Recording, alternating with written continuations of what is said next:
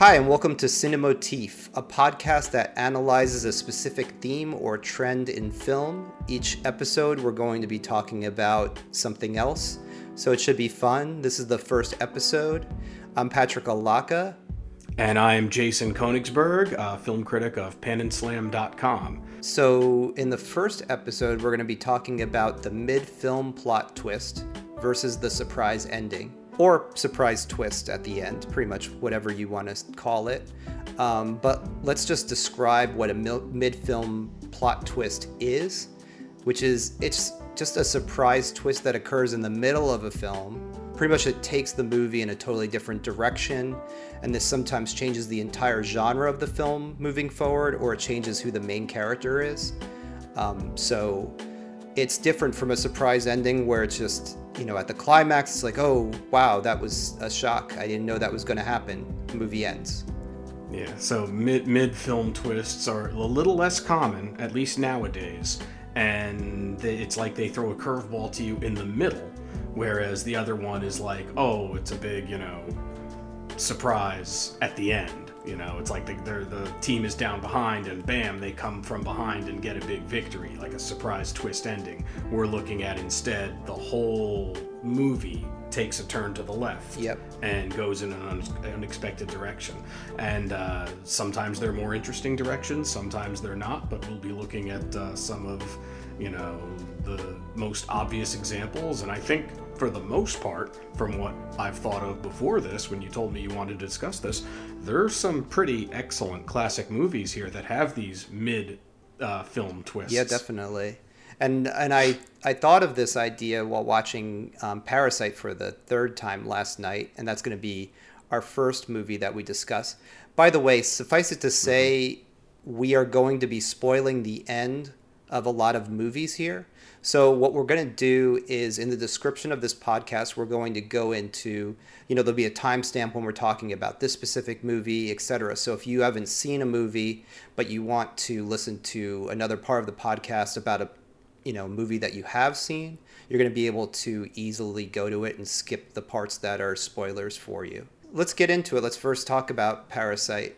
So I'm not. We don't have to go into the entire plot of each movie. I think it's just easier just to go into where the movie takes the yeah, twist, where it takes yeah. a turn.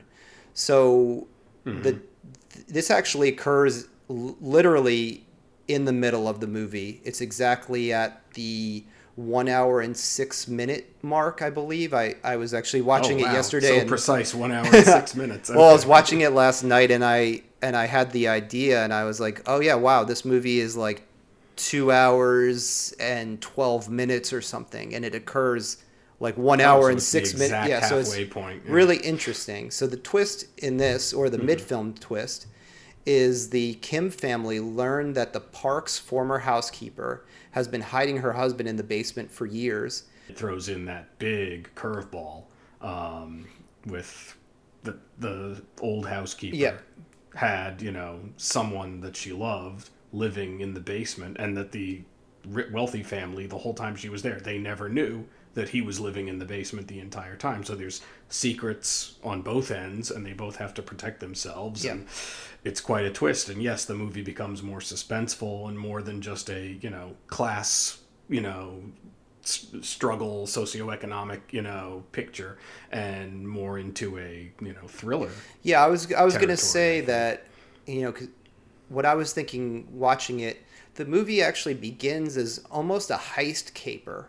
I mean, it's not exactly hmm. the you know the heist is obviously just the Kim family getting the jobs, but it it's done in that type of way, like where it, they have almost like this ocean Ocean's Eleven type plan of getting rid of the housekeeper and everything. It becomes very mm-hmm. elaborate, mm-hmm. and it's it's a fun movie. It's yeah. a fun movie to watch. Mm-hmm. Um, and you know, it's kind of lighthearted. It's I mean, it's it's kind of dark in a way that the the Kim family are getting rid of everyone that's It's standing in their dark, way, yeah. but it's nowhere near as dark as it gets the second half of the movie.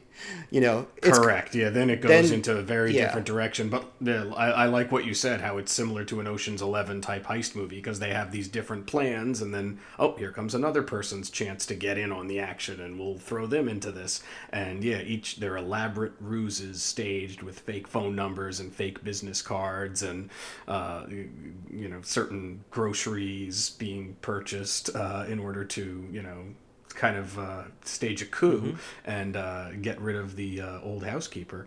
So it's it's a very very interesting uh, plot, and the whole time they're doing these dastardly things, and the way it's set up, in a very very uh, smart direction by Bong Joon Ho, you're still rooting for the poor family to, you know. Over the wealthy family that you know sort of has the blinders on and are unaware of what's going on.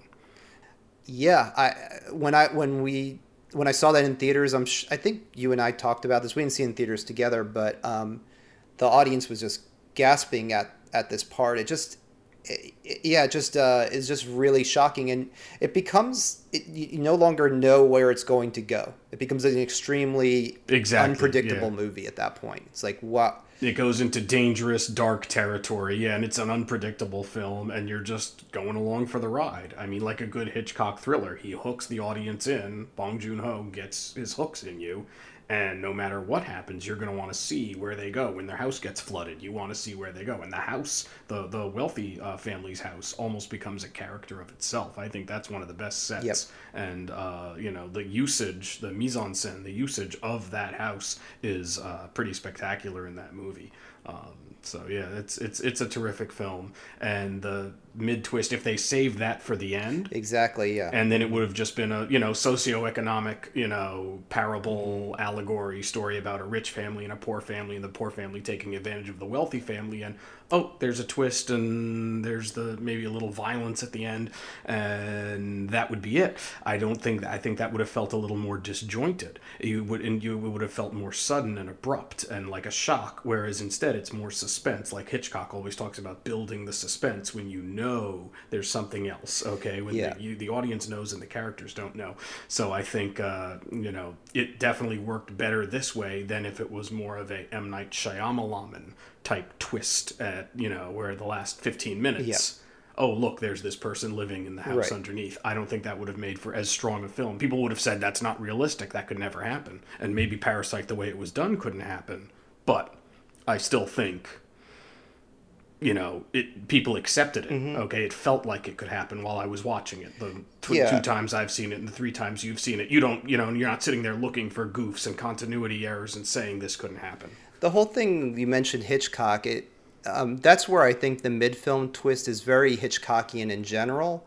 As uh, I mean, he didn't invent that, and we'll go into some Hitchcock movies later on. But Hitchcock always said he gave this example of what the difference between suspense versus surprise, and he said that Yes. if you have two businessmen talking, and um, all of a sudden a bomb blows up, that's surprise. And the room blows up. But then yep, but if you show um, two people talking and then you tilt down and show the bomb and then you tilt back up and you have the conversation still going where the audience knows that the bomb is under the table but the two characters talking don't that is actually suspense That's and he always viewed that Yeah. as much more powerful thing so yeah and that's why he's the master of suspense and that's oh, Okay, where that's- and there's no and that, he, deserved that yeah, and I agree. Like Parasite wouldn't have had it, the same power if it just was like, oh yeah, there's this other family living there, and then all of a sudden there's this big murder. Murder. It would have felt. It would have.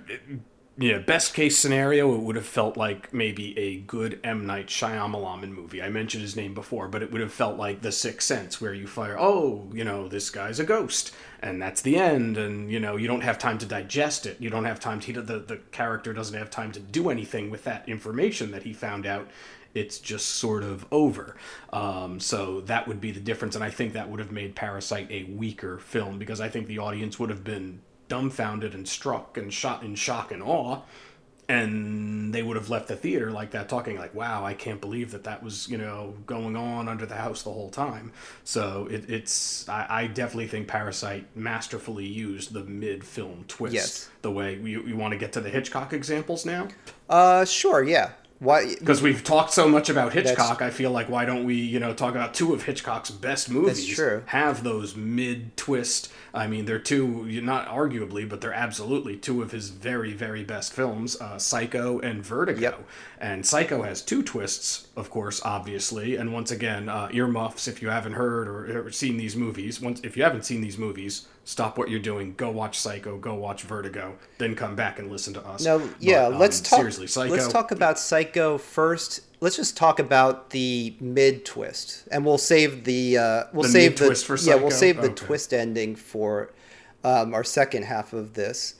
But uh, you know, the Okay, first so the mid-twist so the mid twist is Psycho, Marion Crane is murdered in the shower. Of course, we think that she is the main character, but then it almost becomes Mm-hmm. Norman Bates. Um, he becomes the protagonist, or so we think.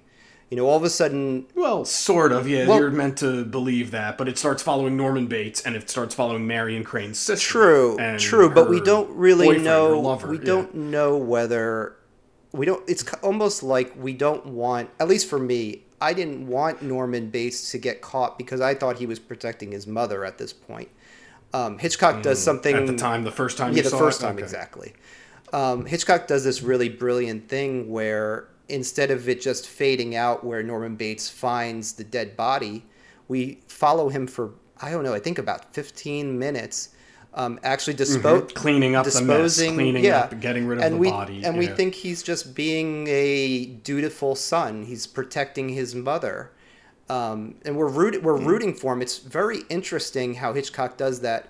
There's this great part where he's burying um, the car in the swamp with Marion's body in the trunk, and the and the car and it doesn't quite yeah sink exactly. all the, the, car actually stops Yeah. sinking and um, the audience actually is just like oh dang it's not sinking which is just interesting that he makes people start worrying like oh is norman going to be able to get away with this? when you know if you you do humanize for either this killer or this enabler, whatever. He's either one or the Mm-hmm. other, clearly. Um, and you definitely, you know, are Yeah. in suspense for him. Oh my God, is this car not going to sink? And he's, I think he's chewing gum in that moment Yeah. and looking around nervously, and then it eventually does uh, sink. So yeah, but also it's important to note, Janet Leigh was a huge star. Yes. Okay, if we could compare her to modern day, I would say she. I'm not just thinking of the movie Hitchcock like that, but she was on par with a maybe Scarlett Johansson type superstardom. She was a big star, beautiful, blonde, bombshell, gorgeous, popular,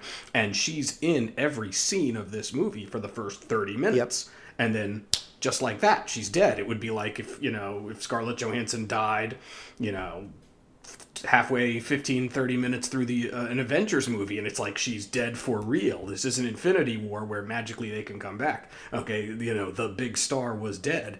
And then you have this whole other movie. You have a whole other hour or so yeah to find out what happens, what's going to go on. And then, yes, we meet the sister who we hadn't seen before. We meet the boyfriend who we only saw briefly in one scene. And yeah, we're following Norman, who kind of sort of becomes the de facto protagonist uh, for a good portion of the next half of the film. So it's a brilliant, It's- it's- brilliant yeah. twist. And the marketing gimmick. Yeah, Patrick, do you want to talk about the marketing gimmick? How he wanted to make sure that audiences got in the theater on time so they didn't miss a moment of Oh, Marion sure, Crane's uh, you Yeah, know, so- Janet Leigh's on so screen they didn't performance, 'cause that was actually brilliant right they didn't actually let anybody into the theaters uh, once the film started so um, Mm-hmm. Hitchcock was adamant about that. He even had ads. Not even the Queen of England, God bless her, will be ent- allowed to enter this theater after the movie starts. So the lines were going around the corner, and Psycho was low budget. He used his uh, television crew uh, from Alfred Hitchcock Presents to you know film uh, the that movie. That's what it was black and white. It was low budget. It was not you know like North by Northwest, which he had made the year before, or Vertigo. Those were big color, you know, more epic looking uh, productions. This was a small production, and it ended up being a huge, huge hit, and for good reason. Yep. So So yeah, it's it's just interesting. I do agree that the boyfriend and the sister are also the protagonists, of course, but uh, it, it is interesting that we go from Marion Crane being the protagonist, at least we think, to I, I mean, when I 1st saw this, I thought it was Norman Bates, the boyfriend, and the sister were all protagonists, even though they wanted different things. Norman was trying to protect his mother, and the boyfriend and the sister are trying to to um, find out what happened to Marion. Um, but then, obviously, the big twist at the end, which we'll we'll get to. We won't talk about it here, but um, this is like an interesting example because it has that mid twist, and it also has the mm-hmm. twist ending. So and they both work. Unlike a lot of other movies that might throw in twists that are arbitrary, I'm thinking of some heist movies, okay, where whether they're good or not, it's like characters might switch sides or change roles, and it's like, where's the motivation? Where's the, you know, there's a lot of betrayal going on, and you can't tell who's who, and you can't trust anybody. These two twists both work, and they they make sense for the character, they make sense for the narrative, and they drive the story, and they don't feel contrived. They feel genuine you don't know what's going on the first time you see Psycho, but then even when you do, you're noticing a lot of other things, and it's it's it's both are brilliant. Brill- it's a great script, and Hitchcock direct you know how, knew how to direct suspense and directed a great film. and we it's not even debatable whether or not this uh, movie would have been better without that twist. I mean that it the the shower scene murder makes the movie.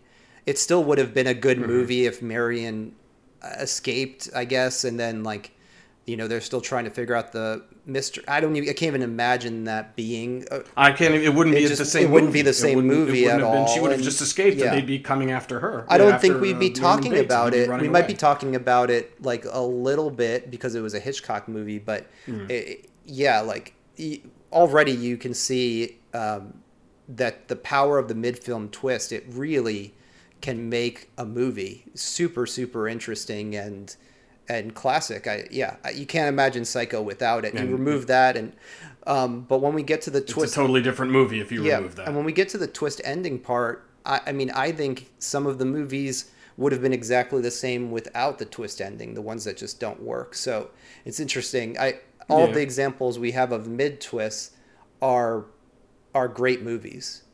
Um, and the other other Hitchcock movie we're talking about is also it's it, well you know Jason it's my favorite movie of all time Vertigo yeah. And this movie is really interesting because it doesn't actually have a mid it's not exactly a mid film twist but there's a, a good half hour of the movie that continues after the twist uh, occurs. And again it's suspense versus surprise. Um, Yeah. And it's just sort of a reveal. Yeah. It's so it's it's much more subtle than Psycho's twist or Parasite's dramatic, more far fetched twist. This is just a character revealing something that she's writing down, and then it it changes what we know in the narrative. It doesn't Yeah. change what the other characters. So let's get to what, what it actually is. Um, so the character of Madeline is actually Judy.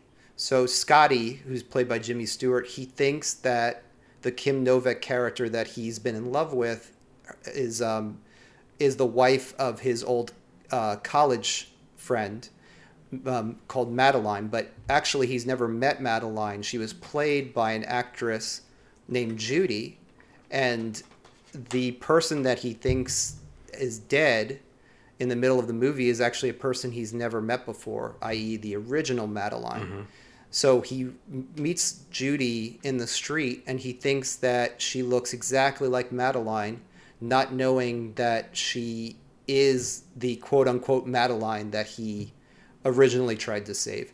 And hopefully I try I explained that correctly. I mean it's kind of a it's a little bit convoluted to it's a convoluted. it, It's a difficult explain it. movie to explain. It's a difficult movie to sit through. I think the first time. I Mm-hmm. mean, a lot of people. I, I I know other people that maybe aren't as much of a cinema buff as you and I are, and you know, I- it's and it's considered a Hitchcock classic. But a lot of you know people do tell me, oh, they find it boring, Yeah. or they find it you know slow, or they don't find it interesting, or Mm-hmm. you know, Jimmy Stewart's. They don't believe Jimmy Stewart's. You know, they don't think it's a good performance. I think it's a terrific. And I would argue that this movie, even though it ha- it has a pretty good twist or a great twist, um, even though it's a little bit far fetched, the movie isn't really about the twist at all.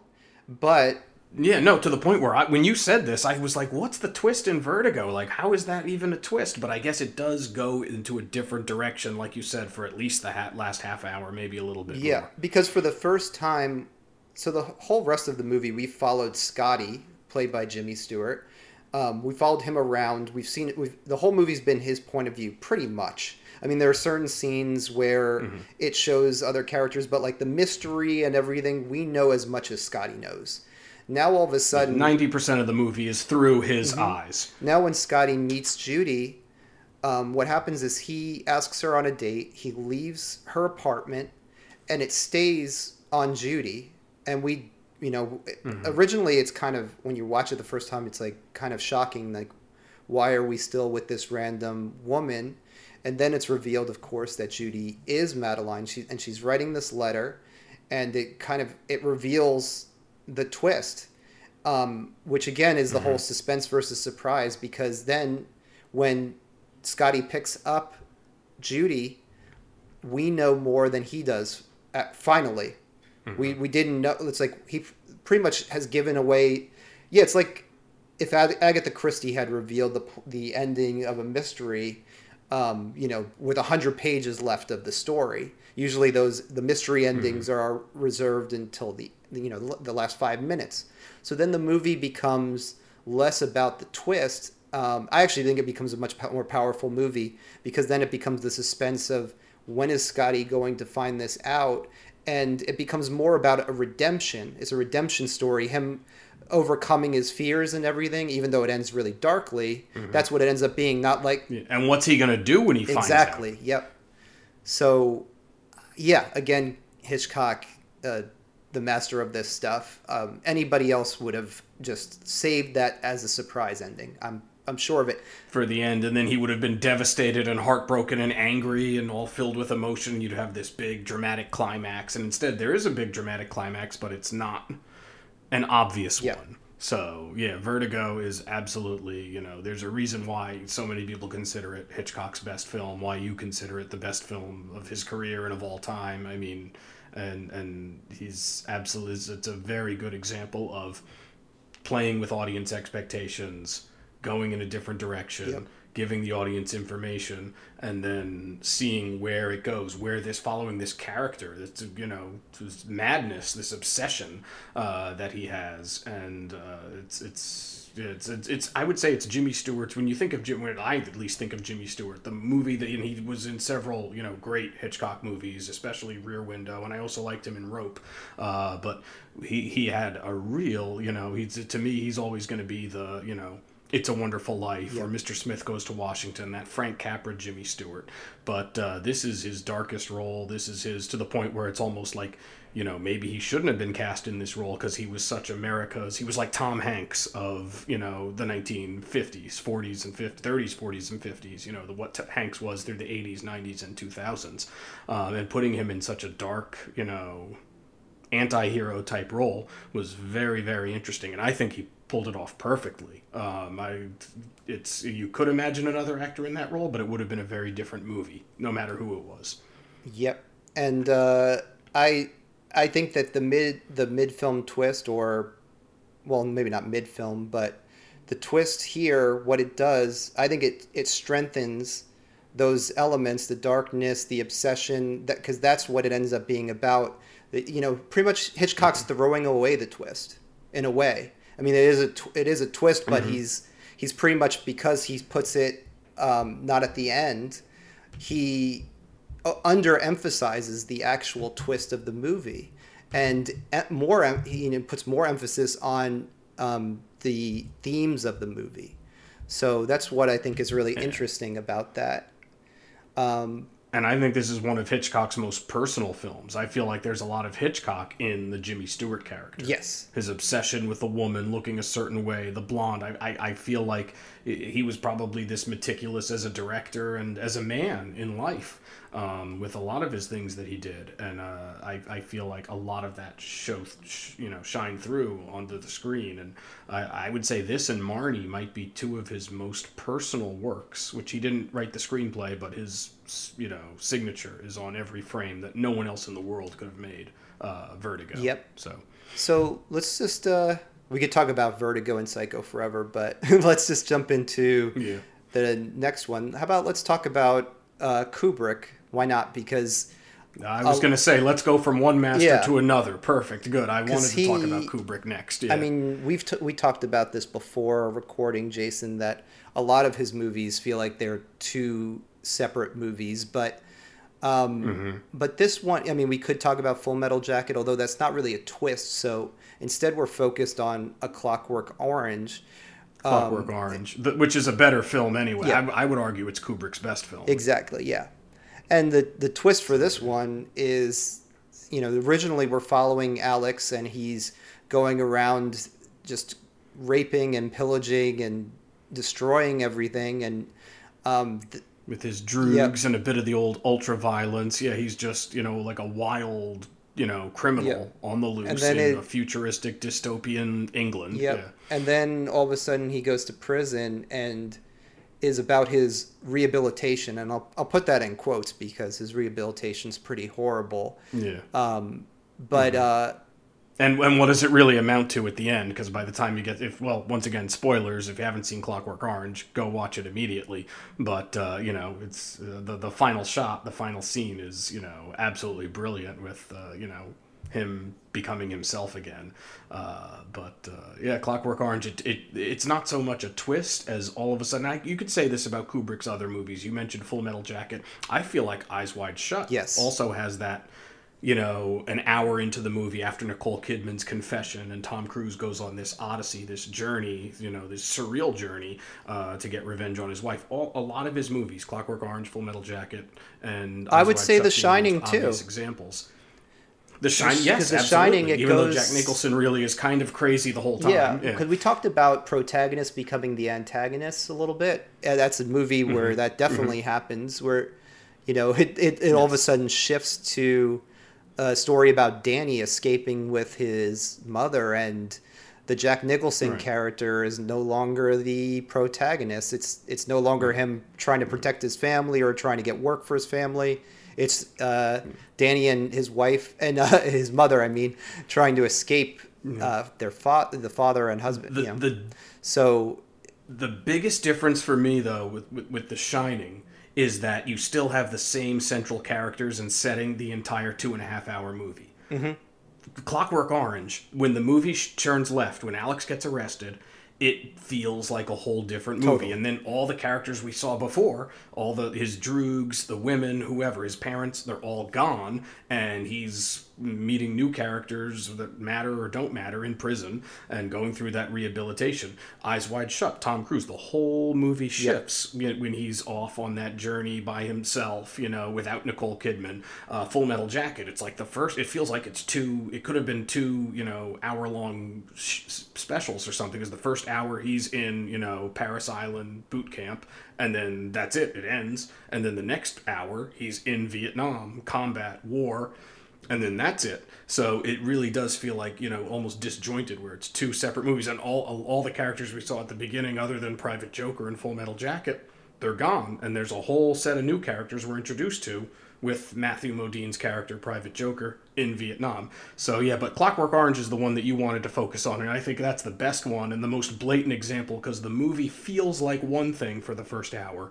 and then he goes to prison and it's slows down but in a different way. It just turns left and it just keeps going left and it doesn't really turn back around until maybe the final shot and then we can imagine the audience imagines Yep. where this is going to go and how this is going to end up. A lot of other movies would just like have the prison going to prison like being like the end it's just like this moral bow that's attached to it and it's like you know the villain is caught and he's going to learn the errors of his ways but instead it's it focuses on the rehabilitation and and like it pretty much shows i, I don't know it gets very murky morally where it, well clockwork orange he isn't exactly the villain in that movie is he? Well, I just mean like he does some despicable horrible things but you know from the the book and the movie alex is not exactly the villain you know especially when you see the movie with you know kubrick the way he paints the government and the prison and the rehabilitation i feel like by yeah you're rooting for him uh when you see, even though yes, he did horrible things, but uh, he's not entirely the villain. He kind of becomes the victim. Yes, but I would say that uh, the the first half of the movie, even though we're living vicariously through him, um, he's still a pretty horrible person, and you know, Yes. you you kind of want him to learn his lesson. At least I did.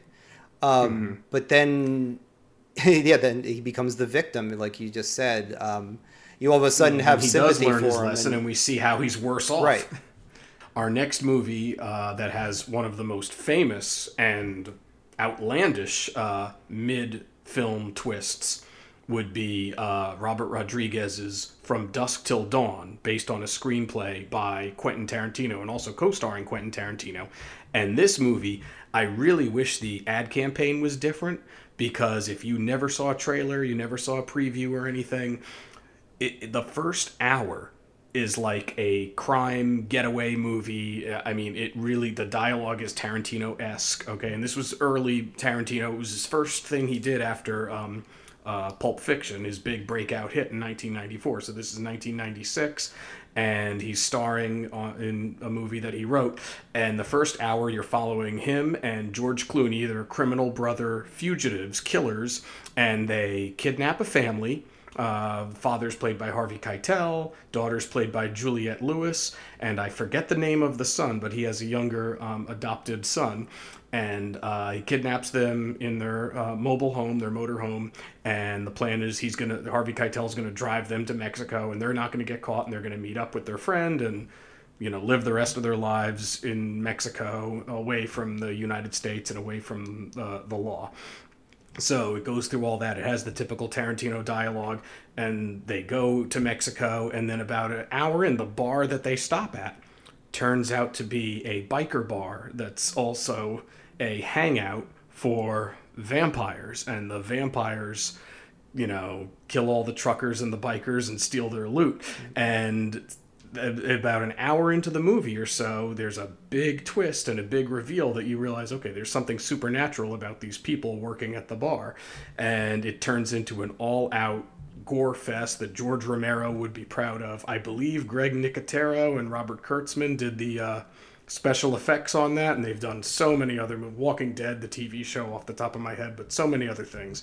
And so it really feels like two completely mo- different movies. The first hour, this crime thriller that you know could be on par with you know or comparable to other Tarantino movies, and then the second hour a horror, gore fest, supernatural, vampire, blood everywhere, crazy movie. They had to make the blood um, green, if I'm not mistaken, because the NC-17 they wanted to give it the the NC-17 rating, the MPAA. So uh, it's really it comes out of nowhere, and then the whole second half is just like a horror movie. And it's one of the most famous twists for a lot of people that have seen that movie. And it's pretty fantastic, I think, and it makes for one of the most memorable. When you mentioned this topic about mid film twist after you saw Parasite, the first movie I thought of was From Dusk Till Dawn. Yep. Patrick, where does From Dusk Till Dawn rank for you with this? Um, I, I think it's it's up there with the best twists in cinema history. Honestly, it might not be the greatest movie Mm-hmm. ever made or anything. I'm not going to say anything like that, but the fact No, that it's not on the same level as Psycho or Vertigo or Yeah, but the Parasite fact or, that or a it Kubrick actually- movie for that matter. Yeah. you know does does what it does like where you know we talked about parasite going from kind of a caper type vibe to a thriller but it's more parasite's more subtle this is like you're watching Much more subtle. totally yeah it's like somebody flipped the channel and it just has the same characters getting thrown into a totally different story so it's like George Romero or, or John Carpenter took over directing the second half, or Sam Raimi decided to direct Evil Dead Part 3 or 4 or something, you know, in, in that second half of the movie, because it feels totally disjointed and totally different, but in a good and way. honestly i could see it not working for some people because it is it is a big surprise but if you're a fan of both genres you'll enjoy it if you hate horror movies and you Yeah, hate knew- yeah. vampires you're going to be really disappointed halfway through So moving on from the mid twist, uh, mid twist uh, films, moving on to now where they worked. uh, We gave some very good examples there. We're going to move on to the much more common, especially in recent years, the third act twist or the end the big twist at the end the big reveal the big aha moment at the end I would argue that it's overused too. Actually, the twist ending. I definitely agree with that, especially in the past ooh, 20 years or so. I feel like we're conditioned, you know, in certain movies or certain genres of movies to expect a twist. Um, and then when it doesn't happen, that almost feels like a twist in itself. Uh, so what are, what yeah, what what do you want to give as some of your twist endings that you want to talk about? I'll I'll ask you this first. I'll I'll say what I think, but like, what in your opinion makes a good ending? To me, it has to enrich the viewing experience. So if you watch it a second time, it transforms what you thought you knew, and in in kind of like like we were talking about with Vertigo, it strengthens the themes of it. It doesn't feel like it was tacked on. So we're going to kind of go into movies that do that, that actually earn the twist, and there are going to be movies that um, that don't earn it. At least in my opinion, I'm sure Jason's going to disagree and have his own. What what do you what do you think, Jason? What do you think makes a good twist ending? Before we get into it, What makes a good twist ending? I mean, a lot of it just has to go with your feeling, your emotions. I mean, sometimes I feel like I've used his name already in this uh, this episode, but M Night Shyamalan. I feel that a lot of times he starts at the end and then works backwards. And a lot of times when he does that, that makes me want to get out of my seat, walk backwards, like rewind my life out the theater, go back to where I paid for the ticket and go back into my car and, and reverse it. So I don't like when it feels like a gimmick or when it feels like the whole movie's relying on that twist. Um, a good ending is exactly what you said, where it feels like it's earned. It enhances the characters. Where there was this feeling of dread or this feeling of uneasiness and you're unsure. And then I'm thinking of maybe one of my favorite examples of it is the usual suspects. The whole Yep. time you're not quite sure who is who and what's going on and you know we don't know who everybody is or what they say they are and then there's the big reveal at the end. That felt earned. That screenplay was working towards that moment and it was a big aha moment and it really worked. Another one of my favorite examples where the twist earned it to, to me and it's it sticks with me to this day and even though it's been parodied and it's been copied and I feel like I could uh, this wouldn't be ruining anything by saying the original Planet of the Apes the whole time I first saw that I was like is it Earth? No. Is it? It could be. I don't know. And and it you know it builds and builds and builds towards this reveal and that you know as a dramatic payoff. It's an emotional payoff because when Charlton Heston's screaming and banging you know his hand into the the uh, beach uh, you- you feel that you know frustration and you look and see it it's it's an unforgettable image. So uh, yeah there are there are certain you know twists that pay off and if it you know works with the characters and works with the narrative and it's building towards this crescendo then it's a good ending but it, it's- it depends on feeling you know how much you care about the world they created and the characters how invested you are in them I agree with you that the usual suspects and Planet of the Apes are the two of the best that really earn it. Um, I had those on my list to talk about as well.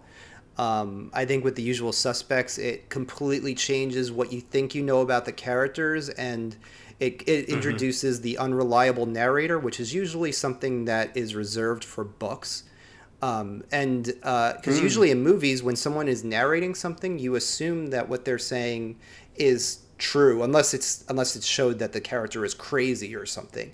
But um, I'm trying to think of some film noir examples that might go against what you just said, but I guess th- what they're saying is, true. I'm thinking of double indemnity. Everything he's saying is true. You just don't realize the situation that he's in Yes. while he's confessing and explaining every. Or same thing with Sunset Boulevard. Uh, you don't you don't know what's going on at that final moment. Uh, so yeah, those uh, you're right. Yeah, that's a good point. yeah, and so I've never seen a movie do that, and I don't. I honestly don't think there are a lot of movies that do it. Period. So I think that's a, a fantastic example. Planet of the Apes, of course. Um, to quote The Simpsons, it was Earth all along. That's just a great thing where it it takes like a fantasy story and it brings it back to Earth. Lit, literally, pun intended there. Literally, Yeah, yes. it, it, it's all. It becomes about the dangers of nuclear weapons, and um, it yeah, it doesn't. It takes it out of like the realm of like, oh, this is just silly fantasy, and tell and it you makes made a monkey out of me, Doctor Yeah. So yeah, I I totally agree with you. One of the movies that I think actually I would argue that this is the best and most famous twist of all time is Citizen Kane. I think I know what's Yep, coming. Citizen Kane, oh, which is Citizen Kane. Rose- Okay, I didn't yep. think you were going to say that, but all right. But yeah, Rosebud is the sled. And to me, what that does, again, it, it totally transforms your your viewing of it. Um, where you know it does show his childhood, Kane's childhood, but you don't really know how much those things affect him until the Ro- Rosebud brings it back home, and um, there's all these characters arguing about ro- what Rosebud is, or they think it's meaningless or anything, but it actually tells you so much about the character in just one final image. I think that's an incredible twist ending.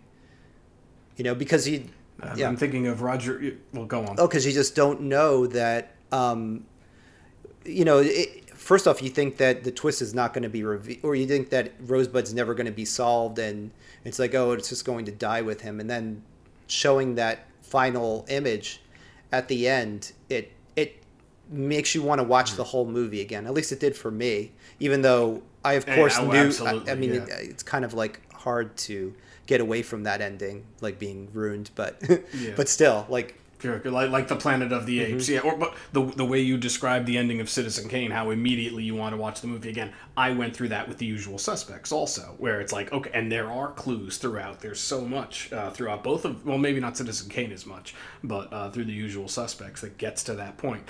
Um, but yeah, no, Rosebud is uh, uh, to quote Roger Ebert. I think he was the one who said, you know, Rosebud means everything, but Rosebud could also mean nothing. It could mean absolutely nothing, and you know, you could just you still have a great movie in front of you where maybe it, you know we don't know exactly how much it, it meant to him or you know in in the grand scheme of things. Yep. So, uh, but yeah, it's a it's a very very powerful ending for a very powerful movie. There's a reason Citizen Kane is always ranked as And- the greatest movie of all and time. that's a movie I think there's some movies on this list I think would be interesting if they revealed it in the middle. I think this is a movie that this the sled being revealed at the end is perfect and just makes you want to watch the Yeah. entire movie again. It does not feel cheap. It's definitely super earned.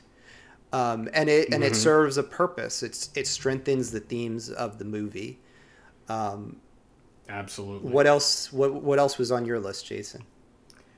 Well, I thought you were going to say the one of the most famous and most well-known twists was uh, Empire Strikes Back. Of course, with yep. uh, I Am Your Father with Darth Vader. I would have thought, and that's another one where it's hard to get away from. But I, you know, you sh- you should absolutely not know that prior to going into Empire Strikes Back because that movie earns it and. It's sort of it's okay that it comes at the end because then you still have a whole other movie uh, with the Return of the Jedi that deals with you know him and his father and knowing that he has to confront and fight his father you know the final battle between good and evil or at least what we thought was the final battle until disney bought star wars and made a whole other trilogy but i digress Yep. um, so yeah i think that was one of the best twist endings uh, right there with planet of the apes and citizen kane of an earned ending twist with that oh my god oh gasp and awe moment um, so yeah, that's that's a terrific. And going back to a, a terrific example of um, of a movie that doesn't earn it. You know, we we talked about the original Planet of the Apes, the Tim Burton Planet of the Apes, with that tacked on ending, with the Lincoln Memorial being General Thade, the Tim Roth character or whatever when he Oh, lands yeah. on Earth, uh, Mark Wahlberg's character. I mean, that's the example of the worst type of a twist ending, worse than in a Shyamalan movie. Okay, because that was not earned, that felt arbitrary, it felt contrived, and it felt like it was only put there to build up for a sequel that thankfully I would say we never actually saw because that ending made no sense or there's nothing leading up to that point for us to, you know, the audience didn't have any dramatic you know, in impact or investment in why that happened. So you need to have that investment. You need to have it. It has to serve a point for the narrative, for the characters, as it did for Empire Strikes Back, Citizen Kane, Planet of the Apes, and not Tim Burton's Planet of the Yeah, Apes. I'm- I agree, of course, with Empire Strikes Back, because I, it, not only does it change the course of that movie, watching it again, it actually changes the entire trilogy completely. It changes Mm-hmm. the course of Luke's journey completely. So it's such a strong, you know, because you think that the New Hope, you think that it's all about Luke getting his revenge against the man who killed his father. And first off, of course, George Lucas says that Jedi don't seek revenge. So it, what it does is it actually hmm. really underlines that theme that the Jedi are not about revenge because then now it's by Return of the Jedi, Luke's trying to save his father. It's about healing. It's not about mm. revenge or you know wanting to kill anybody. So that twist, it, it really does strengthen everything that George Lucas was trying to say. So yeah, it strengthens everything that came before and everything that came after. I mean, I really think that's one of the most pivotal moments in the character's journey and in, in the whole the whole series. Yep.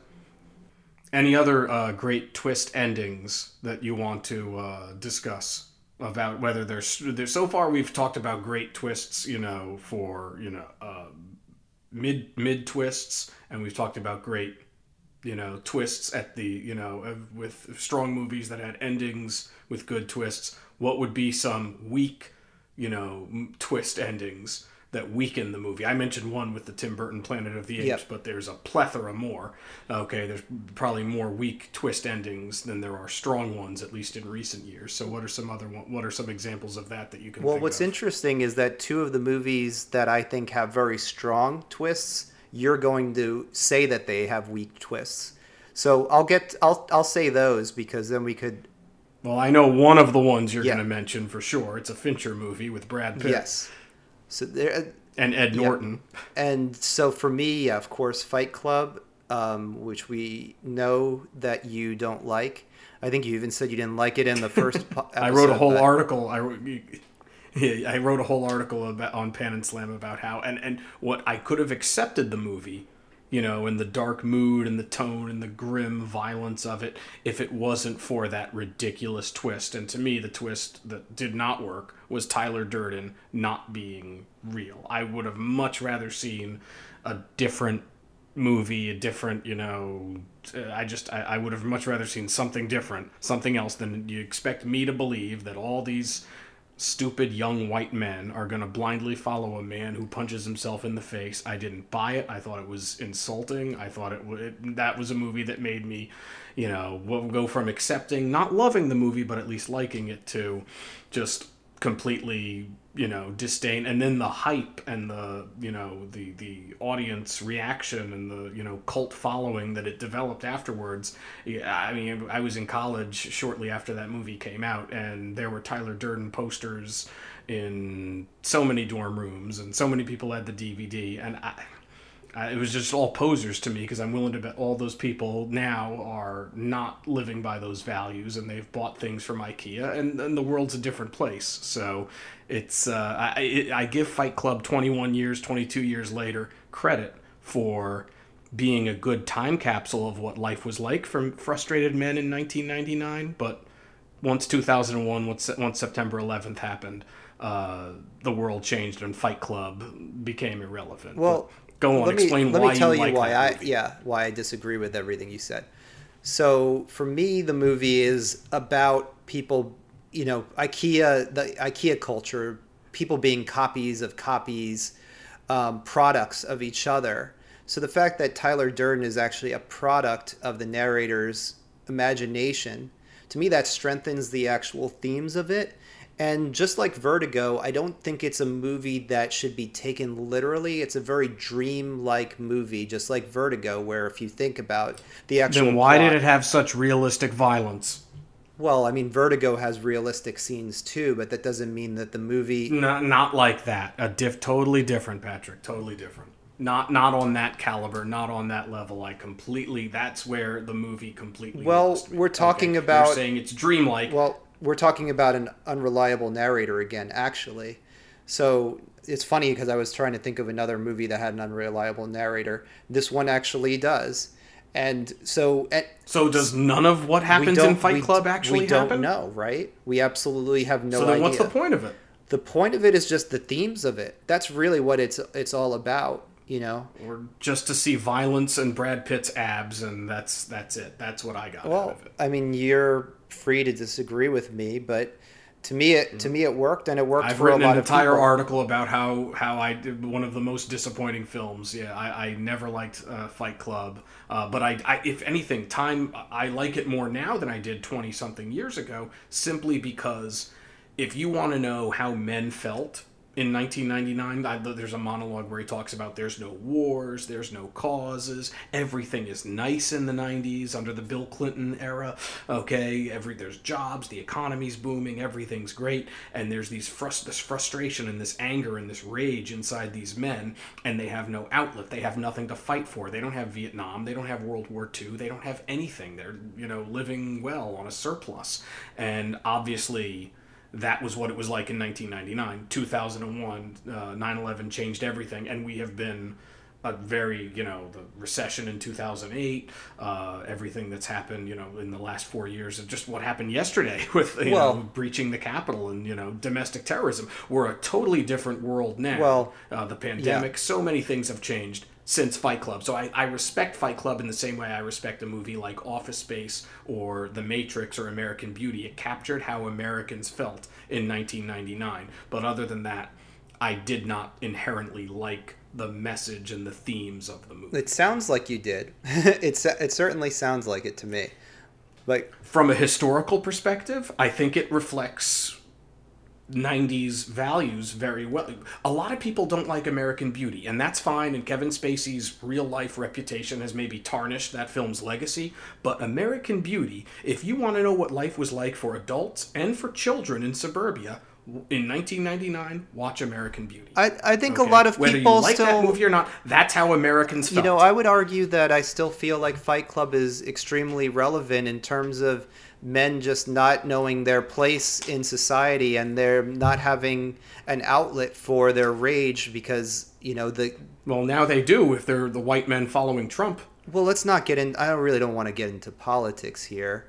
I mean, I'm just saying, there's still a You lot of angry white men. There's still a lot of you know. well then there's a then- lot of that. Well, So- then Fight Club is still relevant.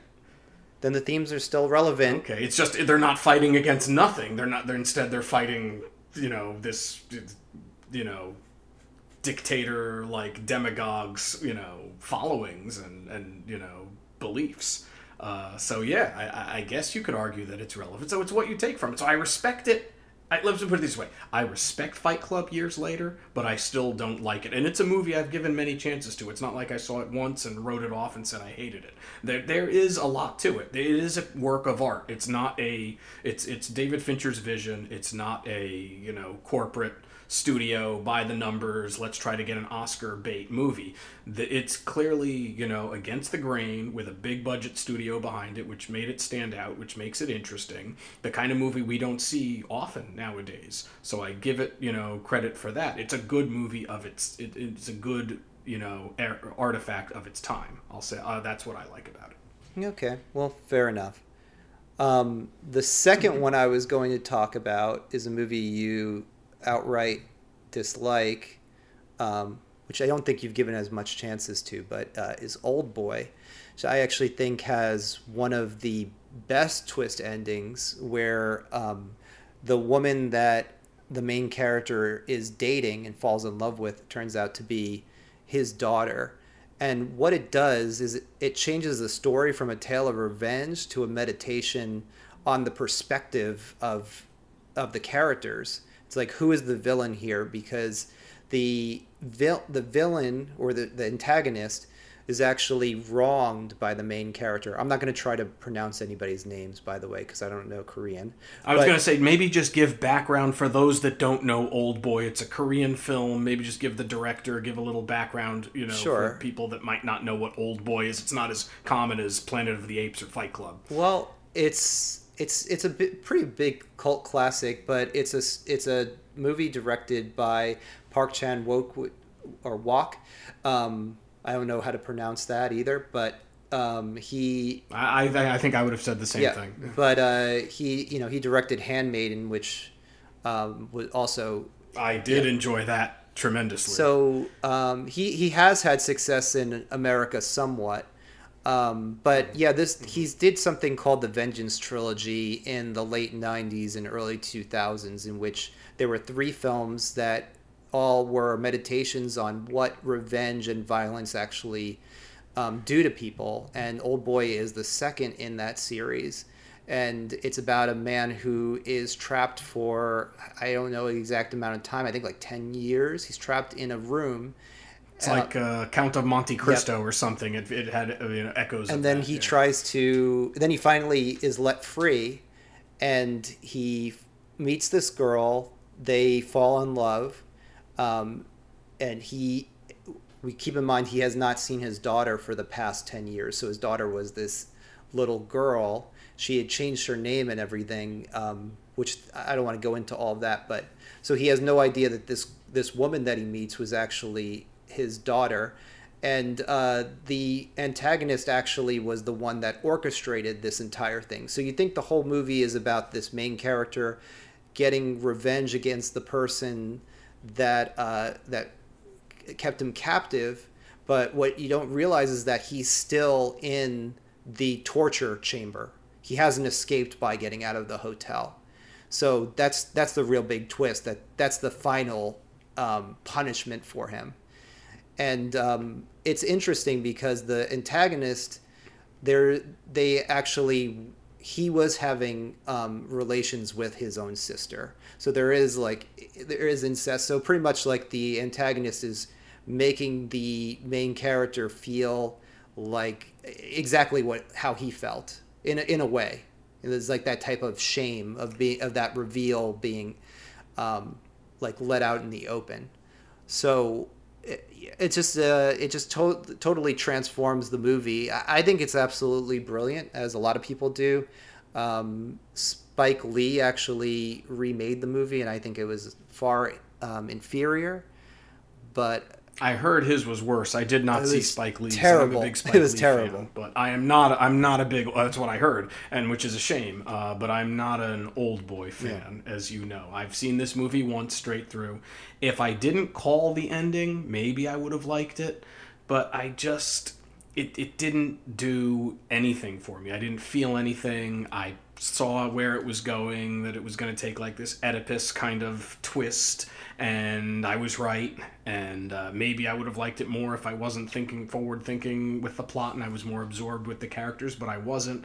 Uh, this movie, wrongfully or not, was, um, you know, uh, got a little bit of a notoriety and infamy after the uh, Virginia Tech shootings about, oh, I don't know, 13, 14 years ago, whenever that happened, uh, because allegedly that student was obsessed with Old Boy and reenacting some of the violent fight scenes, and allegedly oh. that's what he did before he was taken down. Um, so, yeah, like The Matrix allegedly inspired the Columbine killers, which the movie came out about a month before they went about massacring their school. Uh, I'm not sure, but this was years before um, the Virginia Tech killings. But uh, there's not much crosstalk I can say, only that I saw it once. Yes, it had a twist. I called the twist. Maybe that was a factor for me, but I feel like if it, you know what, even if okay, I saw Psycho, I knew from pop culture, from whatever, how Psycho was going to end for the most part. I wasn't 100% sure, but I kind of, you know, it didn't ruin the movie for me. Um, this it should the ending to me was going to make or break this movie because I wasn't invested in the movie up until that point. So to me it didn't earn it. To me it was just building towards that and I found the ending to be anticlimactic and I know I'm in the minority. Not a lot not as many people have seen this movie maybe as some of the others that we're discussing. However, most people that have seen this movie love it and they think like you do. Yep.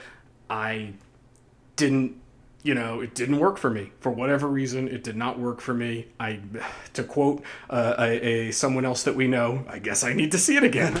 so maybe I do need to see this one where I've seen Fight Club again, and yes, I feel the same way after I watch Fight Club every single time. Maybe I need to see this one again uh, and give it more of a chance. So uh, that's all I can say about that. But it did leave me feeling nothing at the end, where you're uh, moved and you consider it this great film. I didn't feel the ending was earned or special or, yeah, any I to the point where I don't even remember it that much. If it wasn't for you talking about it as often as you do, uh, it would just be a blip on the radar, and I'd forget that I ever saw it in the first place, kind of thing. It's expertly directed, just like all of his films. So You definitely, I know you definitely like the director. I love Handmaiden, and you uh, yeah. and you I, like I Stoker I like too. Stoker. He also Yep, did yep, Stoker. he did Stoker. Yeah, so I mean, he's he is a good director. The way Fincher is a good director, also. Okay, you know, I, you know how much I think uh, highly I think of Zodiac and The Social Network, especially. Um, but uh, I just yeah, and I do like his other films, but this one didn't do anything for me.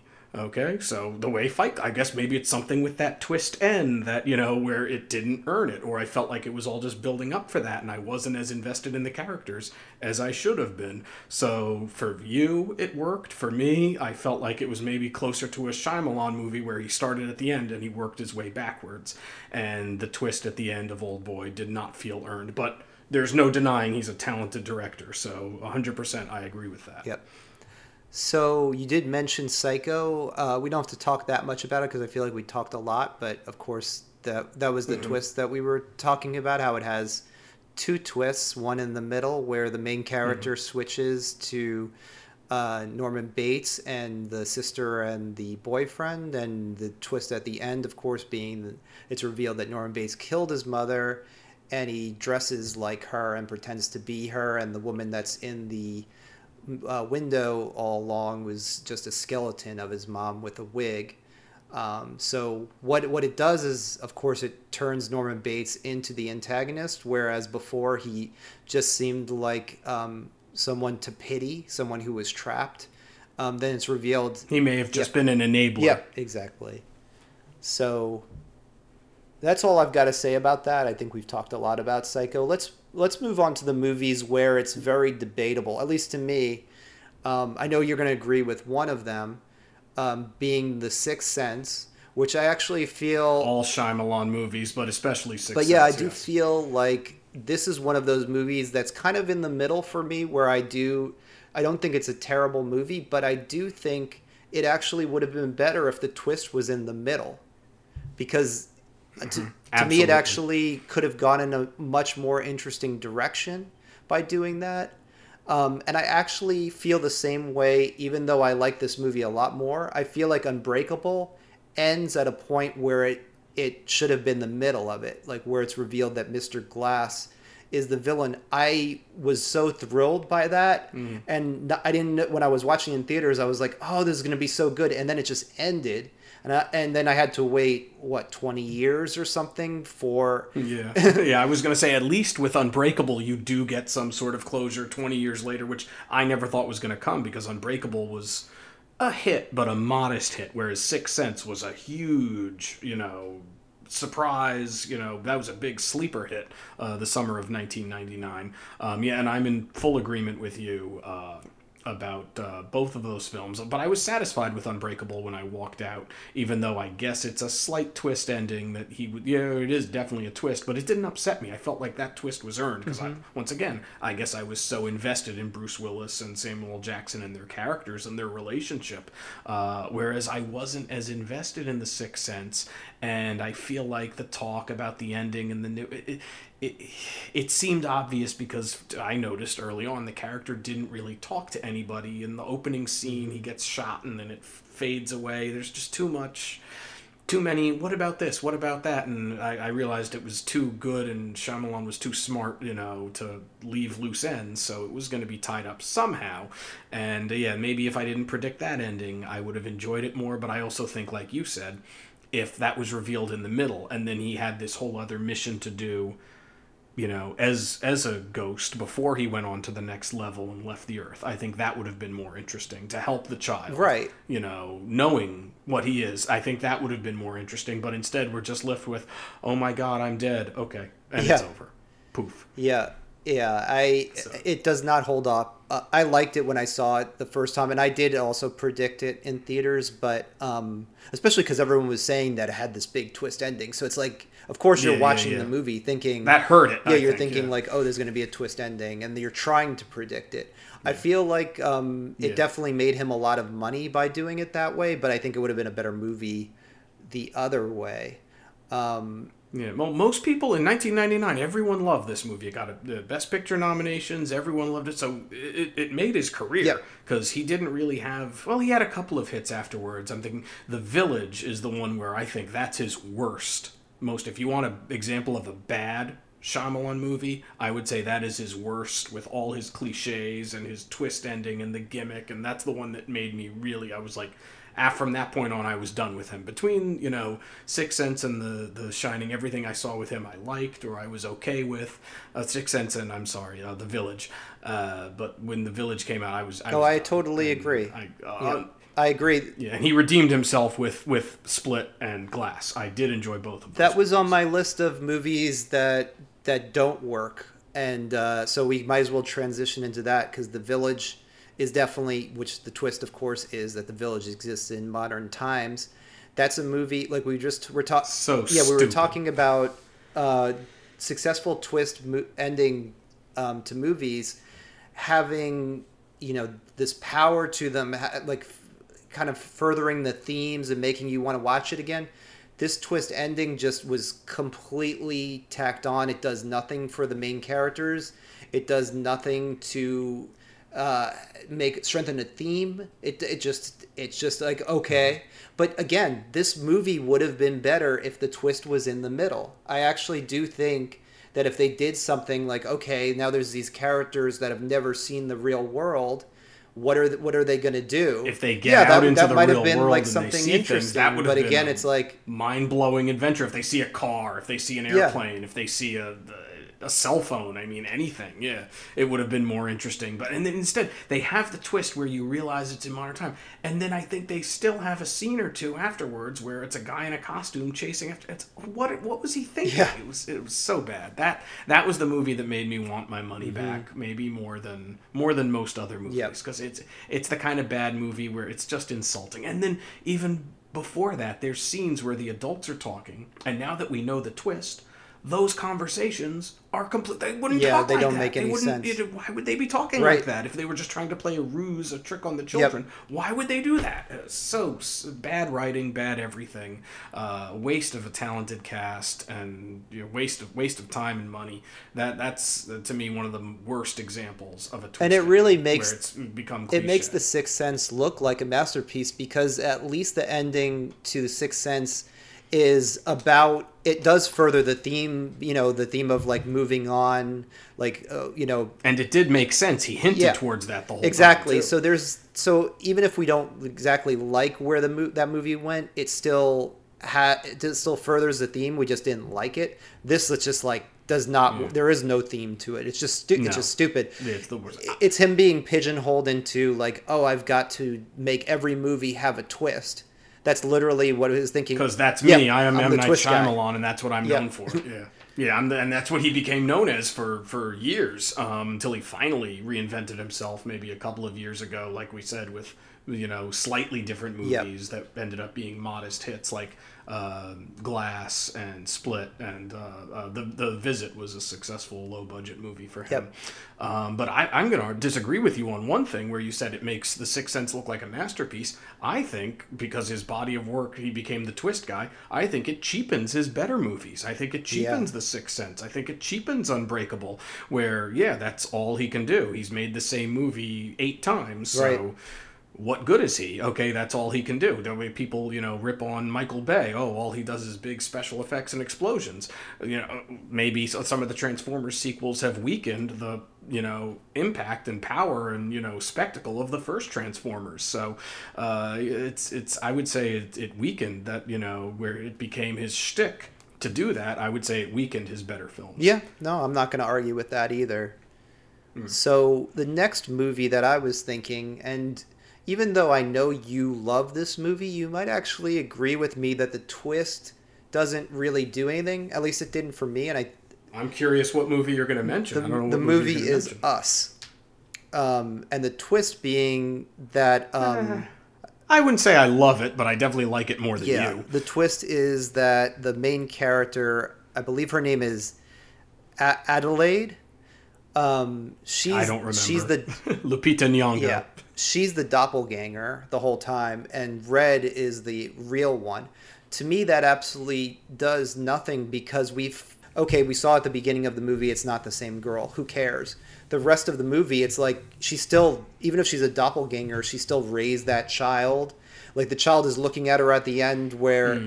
you know, it's like, oh, you're not my mom, but it's like, yeah, you, she's your mom. It's still like your mom because she's lived her almost her She's still the woman life. that gave birth to her, just not the one yeah, that they exa- thought exactly. it was. So Yeah, to me, that twist, like honestly, the movie would have been exactly the same without that twist. It does absolutely nothing. And I, yeah, that was why maybe when you mentioned that, I didn't even think. I'm like, what's the twist in that? To me, I liked Us because of the political commentary. Not so much, oh, it was scary, it was Harvard. I thought the performances were great. I would not have minded if Lupita Nyong'o, uh, you know, got award recognition.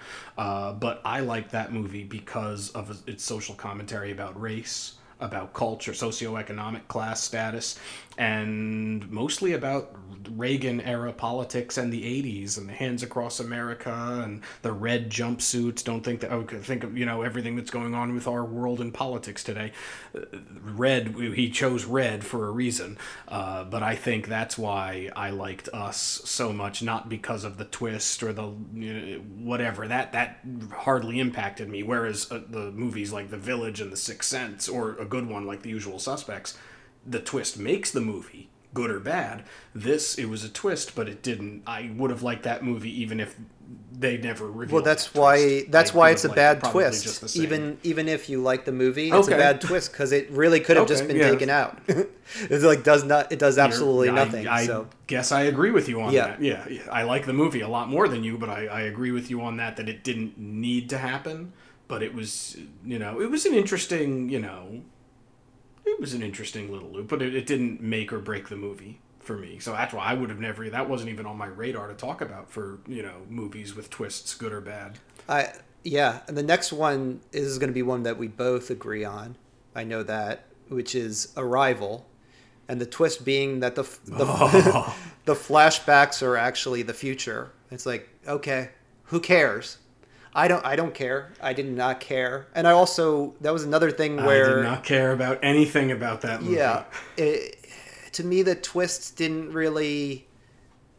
You know, it, to me it just felt like they were trying to do some mind bending ending. They were trying to do like 2001 or Inter- Inception, Interstellar. They were trying to do Interstellar. Yeah, exactly. Which I didn't even And like to begin with, but I liked Interstellar more than that. 2001. So Yeah, Um, copying 2001, copying. Uh, yeah, it felt like a greatest hits compilation of sci-fi, and Arrival was an even worse version of that. Yeah. So to me, it's like okay, the twist. I just was kind of like asleep at that point. It did nothing for me. I yeah, I didn't like the movie to begin with. Um, I was surprised by all the love and adoration it got. I guess if maybe if you don't like sci-fi movies, that's a good one. Uh, but Denis Villeneuve, who by the way could be your doppelganger, Patrick. Seriously, look up this guy and then look up Patrick Alaka. They could be brothers. Okay, you just need to learn French, and you could say you're Denis Villeneuve. But anyway, um, I think that uh, it's uh, kind of like because it was more a love story, I guess, but the love story felt so tacky, and so it, I didn't feel like Jeremy Renner and Amy Adams had, and they're both very good actors uh, in other things. I didn't feel they had any chemistry. I didn't feel there was anything interesting about the aliens or interesting. I, the premise about language was cool, but they, it didn't go in that direction. It turned into a sappy, out of order love story that just didn't do anything for me, Yep. and I. I was perplexed by all the love and adoration it got from critics and audiences and uh, award ceremonies that year because I thought it was a very weak film. And we know he can direct good movies, and I'm hoping that his Dune remake will be good. Mm-hmm. No, I think he's great I am a fan in of- general. I think I'm. Yeah, I think I'm a fan of all of his other movies except for Arrival, which was the one that the general public seemed to embrace the most. I I guess maybe people I don't know we we missed something or we it just I don't know they don't they like different things from sci-fi than I like. Yep. So I, I was not a fan of that. Yep. And I have I have one more. And this is one I think you agree with me, although it's it's a movie that's made by your favorite director, so you might not. Uh, which is Shutter Island. It's a I once you said my favorite director, I was like, he's got to be talking Yeah. about Shutter Island because what other Scorsese movies have twists? Yeah, and I just think this ending was first off uh, talk about a predictable ending. I predicted this as a joke within the first 15 minutes like, "Oh, he's just crazy, haha." but that's so That was what I did with the village. so- that was what I did yeah. with the village, and I ended up being it's right. so boring when you think of when you the movie like you know hinges on something that is so obvious and it's been so, done so many times now there's still a lot of great things about this movie of course because it's directed by scorsese Yes, i love. I'm glad i love the acknowledged that, yeah. Mm-hmm. cinematography i love how it's shot that's what makes it such a frustrating movie for me and dicaprio of course is always great but you know DiCaprio, Ben Kingsley's great, Mark Ruffalo's great. but it's yeah. to me, this is a movie that completely hinges on the twist. That's what the whole movie is Mm-hmm. It's- about. it's- so it just did not work It- for me. it's yeah, and and I don't. I'm not gonna. This is a, a to me a good Scorsese movie, not a great Scorsese movie, but I definitely liked it, and I will definitely say this. I'll say that if you want an example of how amazing a director Martin Scorsese is, you can look at Shutter Island and realize this is one of the shoddiest scripts. And if a lesser director filmed it, it would have been just laughed off the screen. But he, everything else in this movie, the script is horrible. Why he and everybody else agreed to it, I'm not sure. But they salvaged a horrible script and made, to me, a pretty watchable and enjoyable thriller. Yes, it had a twist, but I thought the twist was earned. I thought the twist, maybe not earned is the right word, but the way it was done, the way DiCaprio handled that final scene when he realizes, or we think he realizes, the truth and what's going to happen to him, was so masterfully done. I, you just need to look at this and realize what how great of a movie he can make with such a mediocre script and that's exactly what it was so i like shutter island i'm not going to defend this movie to the death to the you know uh, if it was a you know another scorsese movie like goodfellas or taxi driver or the departed even. Um, but i definitely uh, you know I, I do enjoy this but you're to, to you know denounce this it's it's for a, another director this would be great. For Scorsese it's one of his lesser films for sure. So. So that was that's all for for my movies. I, I'm not sure if you have any other ones you were you were thinking of that we didn't mention, but um, Not really. I mean, the mid-act twists, you know, I think that was what we were focusing on, and I think we we covered a lot of the main ones. Uh, maybe one movie with a really interesting mid-act twist is maybe Cabin in the Woods. Yes. Because that has um, we see these you know office guys, Richard uh, Jenkins and um, uh, Bradley Whitford going around the office and then they're you know it's it's juxtaposed uh, with these scenes of you know cliche horror movie scenes of young you know attractive uh, people going off for a weekend at a cabin in the woods and we don't know the correlation. So we're following these people in the office with these monitors and these screens and they're talking about things that we don't know what they are. And then about halfway through there's a twist or more of a reveal why these people are doing what they're doing and then why these people are going to the cabin in the woods and it's this whole big convoluted government conspiracy fun plot. Well, i thought it was fun. Oh, I- I loved that movie, and yeah. I, I love I love the actual ending. I love the twist in the middle. I love. I think this is it's a smart, funny horror movie, or you know, send up of horror movies uh, more than anything. Uh, the scene when all the elevators open up and all the monsters and creatures come out all at once, I had me laughing uh, uh, this hysterically multiple times that I've seen it. Um, so I would say that's a good example of a mid-film twist that I wrote down that uh, we didn't get to talk about. No, it's not on the same level as Psycho, Vertigo, or From Dusk Till Dawn, but it's a smart, clever, you know, send up of, of horror movies, Yeah. commentary on horror movies. But it takes like all of Uh, the that earns the cliches. twist, and it that it takes all the cliches of the horror genre and makes them explains fresh why they exist. So Yes, exactly, exactly. Because I remember that came out. I saw that around the same time as the Evil Dead remake, which was a more serious, gory, straight up, you know, horror movie. And uh, that movie got good reviews. And after Cabin in the Woods, I felt like it took me a while to, you know, accept like a more standard horror movie because seeing those two movies within a couple of weeks of each other it, it made the more serious evil dead remake just seem like you know why am i even watching this okay but also that's another one cabin in the woods has the great twist in the middle and then it has the great twist at the end and i love love love the ending of that movie Yep, we're in agreement with that. Um, this podcast is definitely getting pretty long, so Uh, I think. Right. Do you want to cut it off now? I think, yeah, I think I think this definitely covers everything. Um, hopefully, you guys uh, yeah. enjoyed that.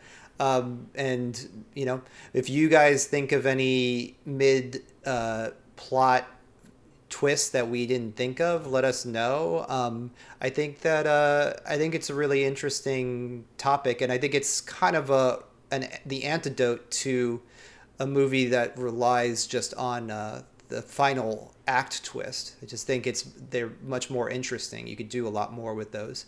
So, yeah, let us know. I agree 100%. Yeah, I agree. And from doing this uh, with you and just from preparing and thinking about this, uh, I realized that a lot of the movies with the mid film twist are superior to the films with the, you know, ending Yeah. twist, where you could throw in any arbitrary ending and throw it, oh, say it's all a dream, or say Right. it's this, or say he's the bad guy, or he's related to this person. You could, or oh, this happens, you know, that feels so arbitrary. Whereas in the middle, it's a lot tougher to do that. You throw in a big curveball in there, and then the movie has to take a different direction. And then it goes in that different route, and that's you know very, very, very. Uh, the, the, just from our discussion, it looks like those examples are the stronger movies than the ones where you know it's just a twist Yep. at the end. So i mean twists can be good they can be fun you could talk about them at the end and try to put the puzzle together uh, but when you're putting the puzzle together halfway through the movie it ends up you know like a psycho or like a vertigo or like parasite it ends up being you know a more complex and a more engaging uh, experience. Yeah, I just think that uh, ending twists can be very lazy, and when you do a twist in the middle, you can't be lazy about it because you've got like half of the movie or a quarter of the movie left to go and and explore. So that's I think why you end up with a stronger movie because the writer can't just rest on his laurels after writing it.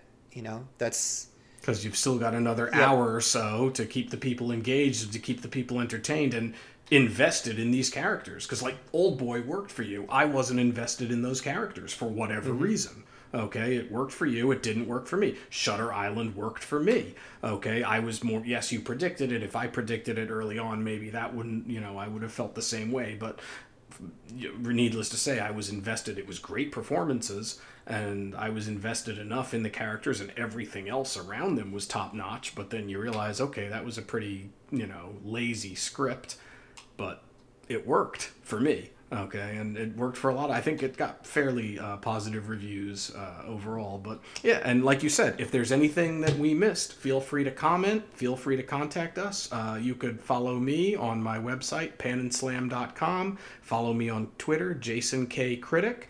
And uh, yeah, let me hear your thoughts about mid twist endings or final twist endings and any uh, any other movies that you want to talk about that we mentioned on here. Feel free to comment to me on uh, either of those sites, Twitter or pananslam.com. Patrick? Uh, yeah, I I don't really do social media, but maybe we'll actually make a, a social media account for this specific podcast. That would, might be cool. But uh, as of now, I sure, would be good. talk through Jason, and uh, I do more like production side stuff, so I don't really have like uh, the same type of social media presence. But uh, anyway, But you could if you wanted to. I could. I just don't really like social media. but um, anyway, Okay. hopefully you guys enjoyed this. It's definitely longer than our other one, but I think we had a lot of cool things to say. So, uh, until, I, I agree. It was enlightening. It was uh, uh it was Yep. fun. I, it was fun. So yeah, all right. thank Yep. you, and thanks for Yeah, listening. thanks for listening. All right, live long, prosper, and watch movies.